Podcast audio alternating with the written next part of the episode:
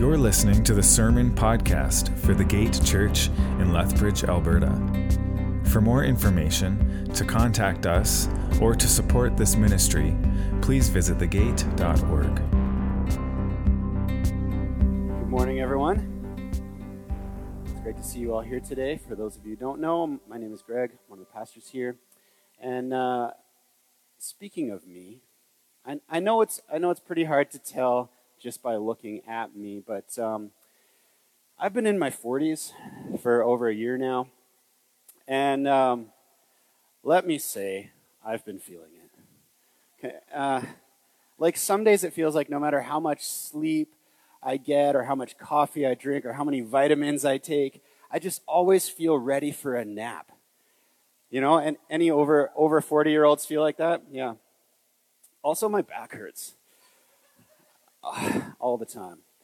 But uh, recently, um, we, we had all the young adults over on uh, Sunday evening, and, and I just read a passage to encourage them. And, and I was encouraged by it because I, I was reminded that this feeling of being wiped isn't just reserved for the, for the over 40s. In fact, Isaiah 40, verse 30, reminds us that even youths shall faint and be weary, and young men shall fall exhausted. And you know, I found that verse so encouraging it's such a good reminder for me because it means that being exhausted doesn't necessarily mean that or imply that I'm getting older, right? Since it happens to young people too. So thank you, young people, um, for also getting exhausted. Makes me feel better. No, for, for real though, get, getting worn out, um, feeling weary, it happens to all of us, right? And, and that's why we all know that it's so important to do things like, you know, take care of our bodies, making sure we're getting the right amount of sleep and exercise and eating a balanced diet and all that good stuff. Also, that we have the energy and sustenance to make it through our day, right? But this morning, I, I want to emphasize that, that in a similar way, but greater way, the Christian life also requires the right kind of strength and sustenance in order to be lived out so that we don't grow weary or faint. And in fact, last week in our, in our second message through our series in Colossians, Complete in Christ, we, we started making our way through the Apostle Paul's prayer for the church in Colossae, where we read that his prayerful desire for them was to grow in the knowledge of God and wisdom and spiritual understanding so that they could live a life worthy of and pleasing to God. That's the outcome. We want to live a life worthy and of God and pleasing to Him. But in praying that, he's also keenly aware from, from his own experience that this life of pleasing God isn't, isn't something that they could ever do in their own strength. And so that's why he also prays that God would empower them and strengthen them to be able to do it. And we're no different today. We, we need God's strength to live the life he's called us through Christ to live. And, and that's what we're going to be focusing on this morning. So if, if you'll turn with me in your Bibles to Colossians 1 9 to 14, we're going to be reading through the bulk of Paul's prayer to the Colossians, just like we did last week. But uh, today we're going to be placing most of our focus on verse 11, just reading through the whole prayer to get context. So if you want to turn with me to Colossians 1, we're going to be reading from 9 to 14.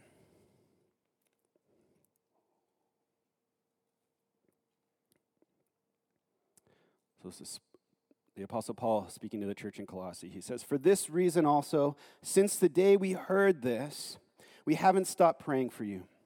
We are asking that you may be filled with the knowledge of his will and all wisdom and spiritual understanding, so that you may walk worthy of the Lord, fully pleasing to him, bearing fruit in every good work and growing in the knowledge of God, being strengthened with all power according to his glorious might so that you may have great endurance and patience, joyfully giving thanks to the Father who has enabled you to share in the saints' inheritance in the light.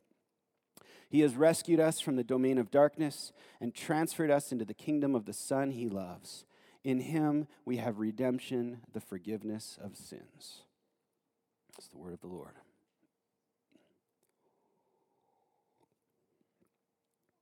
One of the uh, most incredible things about being a Christian is discovering that through Jesus, God has not only rescued us from the power of sin and death, but He has also called us to partner with Him in accomplishing his will and purpose in this world. And, and to be honest, the, the idea of that is, is so incredible that, that for me, it's hard to wrap my head around sometimes.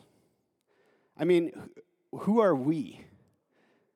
That, that the holy and, and awesome God, creator of the universe, would be mindful of us. Right? Who are we that he would call us to partner with him and, and represent Christ and his kingdom on this earth?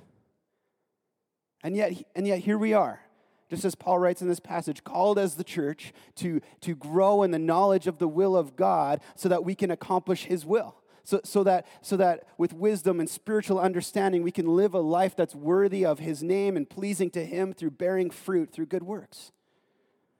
Ephesians 2:10 says it like this, "For we are his workmanship, created in Christ Jesus for good works, which God prepared beforehand that we should walk in them." So each of us, as, as followers of Jesus, has, has been specifically called and created before the earth began to live a life that's pleasing to God. We've, we've been rescued by Jesus Christ to partner with Him. He doesn't need us, but He chose us to partner with Him.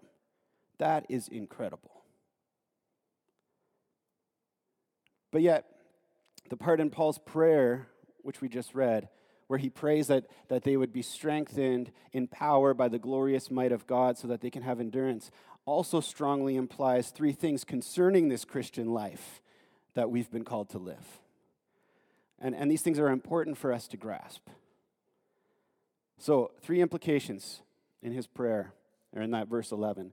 The first implication is that this type of life will require patience and endurance. This type of life will require patience and endurance. In other words, it's not, it's not going to be a walk in the park.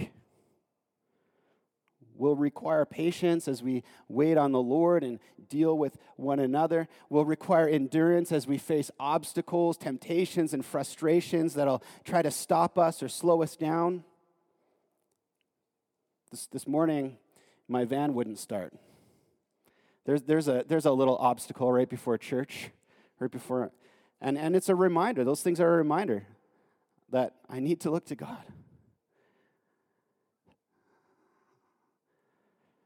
So, while well, living a righteous and, and God glorifying life in this sinful world is, is, is wonderful and full of purpose and full of goodness and joy beyond our circumstances, it's not always going to be easy right? Peter wrote that we shouldn't be surprised at the fiery trial when it comes upon us to test us. And of course, Jesus even warned his disciples as well, saying that we will face sorrow and trouble and spiritual battles and persecution in this world, much of it as a result of a life that's pleasing to God. And so, this type of life will take patience and endurance. Which leads us to the second implication, and it's that we cannot and we're never meant to live this Christian life in our own strength. The kind of patience and endurance we require is supernatural. The kind of patience and endurance we require is supernatural. It needs to be sustained by God, which is why Paul's praying for this, for the church in Colossae. And then finally, the third implication here is that if the Christian life is impossible to live without God's power working in us, then it should inevitably be a life that's lived out beyond our natural capabilities.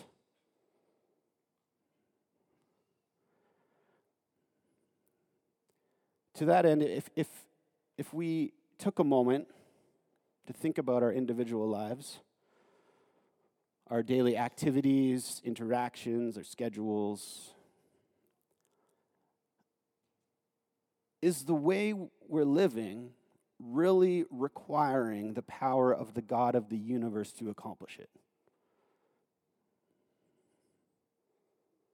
And, and, and don't get me wrong here the, the grace and presence of God is active and alive in even the smallest and mundane daily activities. We, we can and should work as unto the Lord and glorify Him in everything and in all that we do, whether we're doing the laundry or, or going to work or changing diapers or serving at church or proclaiming the gospel.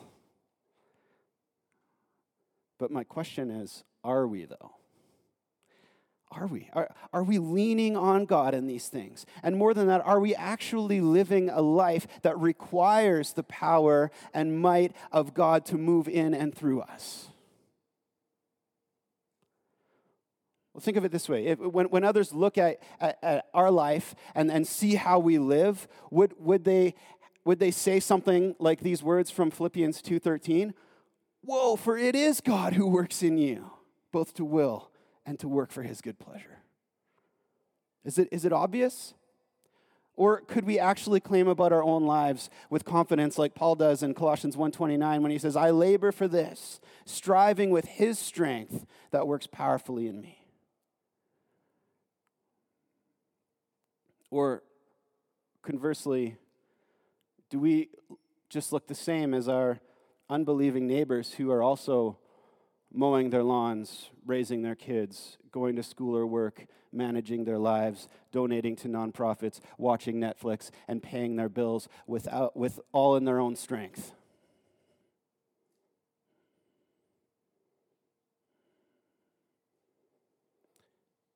Bible scholars Scott Pace and Daniel Akin write ultimately, if we pursue paths that can be accomplished in our own strength and ability, then we have achieved something less than God's will. I read that this week and it, and it hit me hard. We have achieved something less than God's will. It, but if we're living in the power of God, we should be set apart from the world. We should look differently. We should be living differently than the world. And we should be living beyond our own capabilities. Be- because again, as, as Christians, we were, cho- we were chosen in Christ before the world was even created to walk with boldness and faith and in power and in the might of the God who created the heavens and the earth. We were called to be temples of the living God and to do good works in His name with the same power that raised Jesus Christ from the dead. And, and God just God doesn't doesn't just call us to this, right? He equips us for it, He empowers us to do it. Isaiah 40, 28 to 31 says, Have you not known? Have you not heard? The Lord is the everlasting God, the creator of the ends of the earth. He does not faint or grow weary. His understanding is unsearchable, and he gives power to the faint and to him who has no might, he increases strength. Even youths shall faint and be weary, and young men shall fall exhausted. But they who wait for the Lord shall renew their strength. They shall mount up with wings like eagles. They shall run and not be weary. They shall walk and not be faint. That, that's a promise for us. That's a promise fulfilled in Jesus Christ. God gives power and strength to us so that we can live this Christian life, so that we can run, so that we can soar, so that we can walk in a way that's worthy of our calling with patience and endurance. And if our lives don't reflect this, or, or if on the flip side we're, we're trying to accomplish everything jesus told us to do and, and we're trying to do it in our, all in our own strength and subsequently finding that we're constantly burnt out or exhausted Either way, these are signs that, that we're not accessing the power and might of God that's readily and freely available to us, and that we need to start doing that. But before we get ahead of ourselves, let, let, let's ask what is this power and might of God that Paul's praying for here? And I would say there's three aspects to it. And first of all, it's, it's a power that comes through the word of the cross. 1 Corinthians 1 18. 1 Corinthians 1:18 says for the word of the cross is foolishness to those who are perishing but to us who are being saved it is the power of God. The word of the cross is the power of God. So, the word of the cross, this is referring to the gospel, right? The good news that Jesus shed his blood in our place at the cross as our perfect sacrifice in order to set us free from the bondage of sin and death and overcome evil, so that by his grace, in the power of his resurrection, all who believe in his name can be reconciled to God the Father and live out the eternal and righteous life we were created to live. So, through Jesus' work on the cross, we've been given access to the power of God. In other words, when we proclaim the name of Jesus, we were just singing about it earlier. When we proclaim the name of Jesus, we proclaim the victory that he won at the cross in his death and resurrection, which is the power of God. In, it, it's in Jesus' name that we're redeemed, that we're healed and set free. It's, it's by Jesus' name that demons flee in fear. It's through Jesus' name that we can go forth and boldly proclaim his good news to the world. And it's only by the power of Jesus' name that we can confidently come to the throne of God and receive his mercy and grace. Which leads us to the second way that God's power comes to us. Secondly, we're empowered by his presence. So in Joshua 1 9, God, God calls Joshua, right? And then he says to him, Have I not commanded you? Be strong and courageous. Do not be frightened and do not be dismayed. For the Lord your God is with you wherever you go. When, when God commands us or calls us to go, He goes with us and He equips us for the task. His, his glorious presence empowers us, comforts us, and strengthens us to live out the life He's called us to live. Uh, the Apostle Paul is a, a great example of this as well, which he writes to, to Timothy in 2 Timothy 4.17. He says, But the Lord stood with me and strengthened me so that through me the proclamation of the gospel might be fully accomplished, and that all the Gentiles might hear, and I was rescued out of the lion's mouth. So God strengthens us with his very presence and grace so that we can accomplish his will. We can be confident in that. And in the same vein, the more we know him and understand his will, the more confident and boldly we'll become in living for him. And thirdly, in the, in the same way, we're also strengthened by his Holy Spirit. After Jesus gave his disciples the great commission to go and make disciples of all nations, baptizing them and teaching them all that he taught them, he then basically says, But hold up, don't do it just yet. Go and pray and wait for the power of the Spirit to come upon you. And so that's what they did. And then on, on the day of Pentecost, the Holy Spirit came upon them like, like flames upon their head. And it was at that very moment when they began to change the world for Jesus. The Holy Spirit dwelling in them empowered them to go forth with boldness and endurance. Even, even in the face of both persecution and, and in the face of the power of the Roman Empire, they went and they proclaimed the good news of Jesus and his kingdom come, and they did mighty and miraculous works for the glory of God. So, Jesus, he told them to wait for the Holy Spirit because nothing they accomplished in Jesus' name was possible without the power of the presence of God and the indwelling Holy Spirit actively working in and through them. And as Christians, we have access to that same power the same name of Jesus, the same presence of God the Father, the same indwelling Holy Spirit, and therefore the same type of glorious and purposeful life that's worthy and pleasing to God. What would our lives or this church community look like if we fully walked in that power?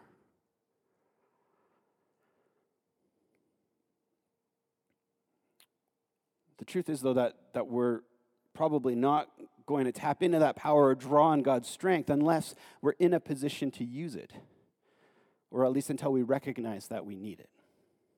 For as the Bible reminds us, God's power is only made perfect in weakness. God's power is only made perfect in weakness.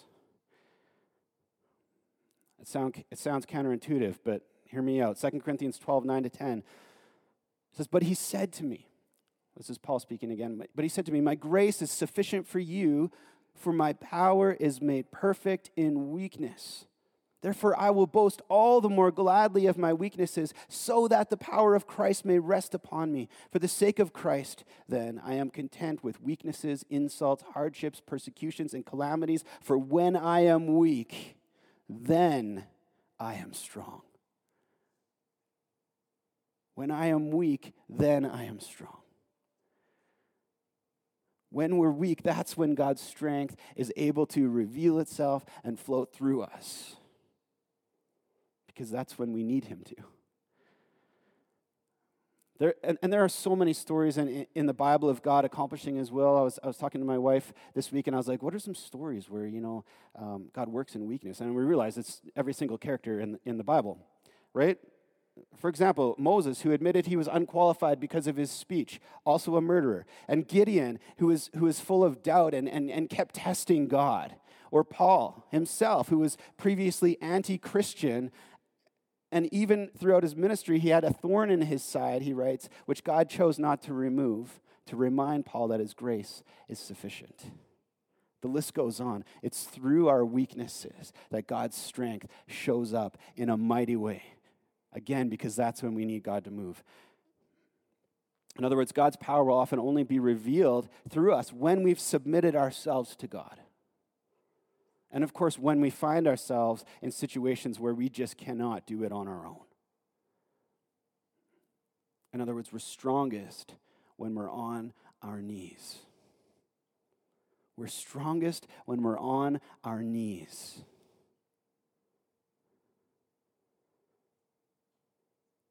And to the eyes of the world, this, this seems like foolishness. But in the kingdom of God, we find that the road to glory is through humility. The path to strength is through weakness. The rise to power is through submission. The way of life is by laying down our lives.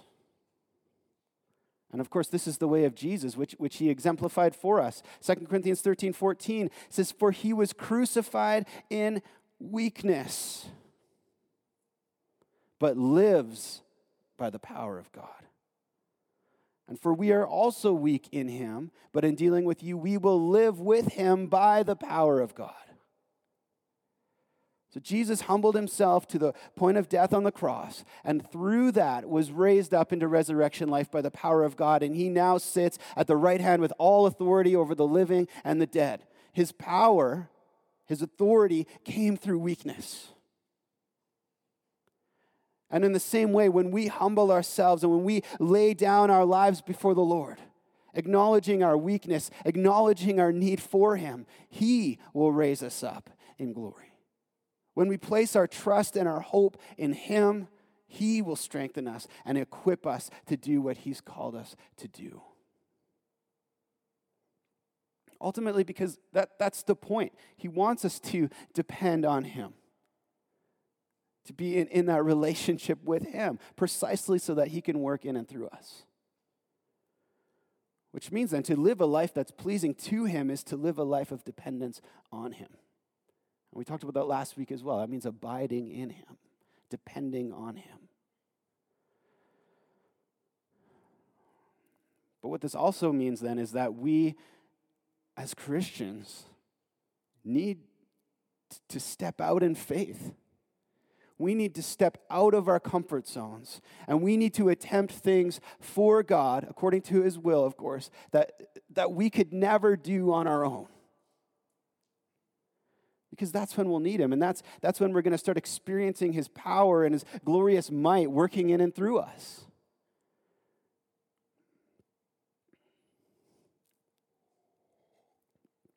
The fact that I'm, I'm standing up here on the stage right now is a testimony to this. For those of you, of you who don't know, I'm, I'm a textbook introvert. I'm, I'm a shy person. I would rather be hiding in my room reading a book than standing in front of a bunch of people like I'm doing right now. Every week it terrifies me. And the truth is that I'm only able to do this week in and week out because it's the Lord who sustains me. It is the Lord and his gospel that compels me to do this. I know I need God. I figured that out 13 years ago. I know I need God to fulfill the calling that He's given me. And, I, and I'm grateful that, that He's always faithful to supply everything I need when I need it. And then as soon as church is over, I fall asleep.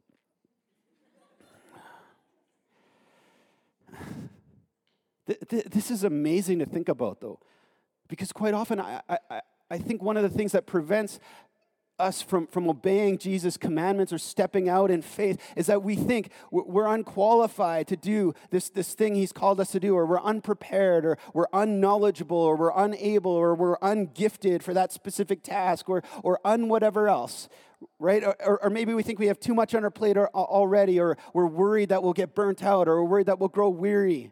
And, and while these things might be true, if, if, if it was up to us and in our own strength, the reality is, is that if God is calling us into it, then it's those very situations which create the precise opportunity for God to move powerfully within us and through us, and furthermore, so that He's, glo- so that he's glorified through it and not us.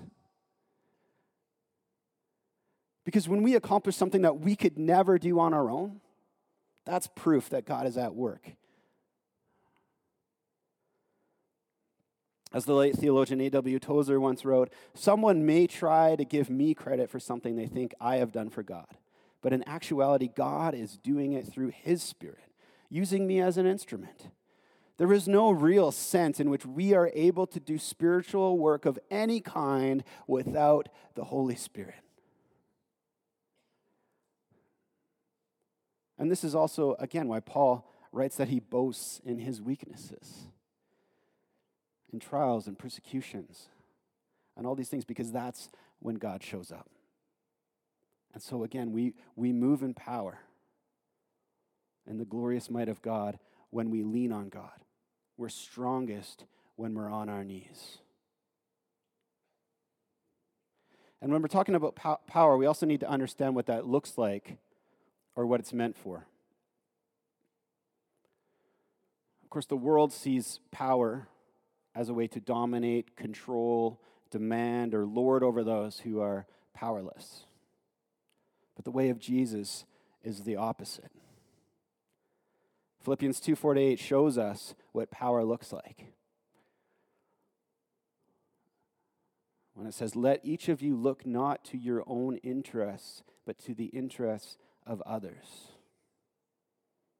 That is what power looks like.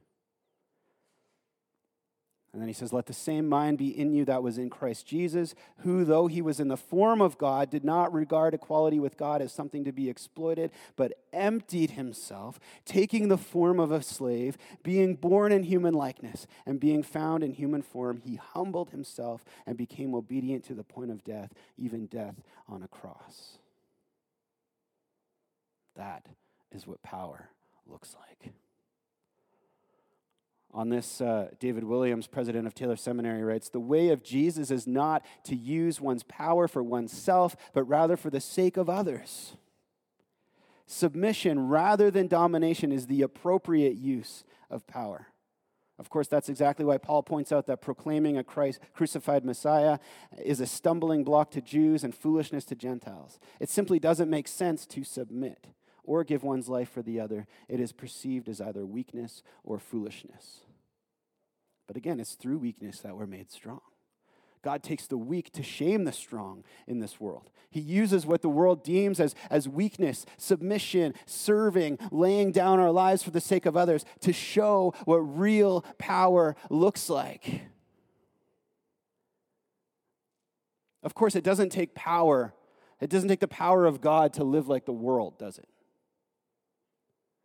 It doesn't take the power of God to serve ourselves.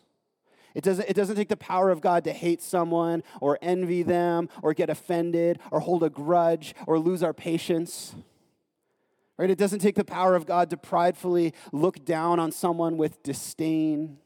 It doesn't take the power of God to skip out on a church prayer night so we can stay at home and doom scroll on Instagram. Right? It doesn't take the power of God to be greedy and it doesn't take the power of God to treat yourself, right? No, but, but it does take the supernatural power of God working mightily in us in order for us to lay down our lives so that we can love Him with all that we are and truly love our neighbors as ourselves, looking to their interests above ours. And it does take the power of God to be able to forgive one another and bear each other's burdens. It does take the power of God working in us to inhabit the fruit of the Spirit, like kindness, patience, and self control towards others. We talked about last week. We also needed to d- discover our spiritual gifts and to be able to use them not for ourselves or for our own glory, but to faithfully and continually serve and encourage one another without getting burnt out. Right? It takes the power of God to endure and, and persevere in faith and to not live like the world to resist temptation and evil and to overcome sin and worldly desires. And, and we need it to have the boldness and the wisdom to proclaim the gospel to the lost, whether in our homes or schools or offices. We need Jesus. We can't do this on our own. We need his wonder working power and glorious might flowing through us and in us to live the life that's pleasing to him. And again, the good news is that the Lord does strengthen us. He equips us for whatever He's calling us to do. In fact, he, He's a never ending source of strength and power who's always with us and who faithfully supplies us with, with whatever we need whenever we need it.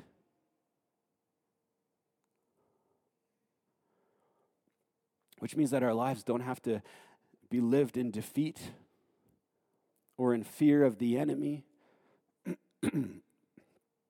or of what's going on in culture or fear of trials or of stepping out in faith. And, and, and we don't have to feel exhausted in our souls or spiritually spent by trying to do it all ourselves. Jesus exchanges that yoke with his, right, which is easy and light. As Robert Hampshire writes, we can live victoriously in this life by God's grace but it only comes through tapping into God's limitless resources, being empowered through the Holy Spirit, and living in the fullness of God. The well from which we get the power to live life for God will never run dry, no matter how many times that we draw from it. The powerful presence of God in our lives is not a one time thing, it is eternal. It is the source from which our souls are being daily renewed and regularly transformed as we study Scripture as we pray, as we fast, and as we worship.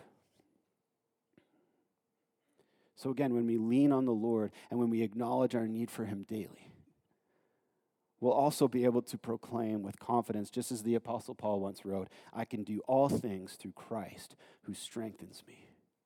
Or as the psalmist wrote, My flesh and my heart, my heart may fail, but God is the strength and my portion forever.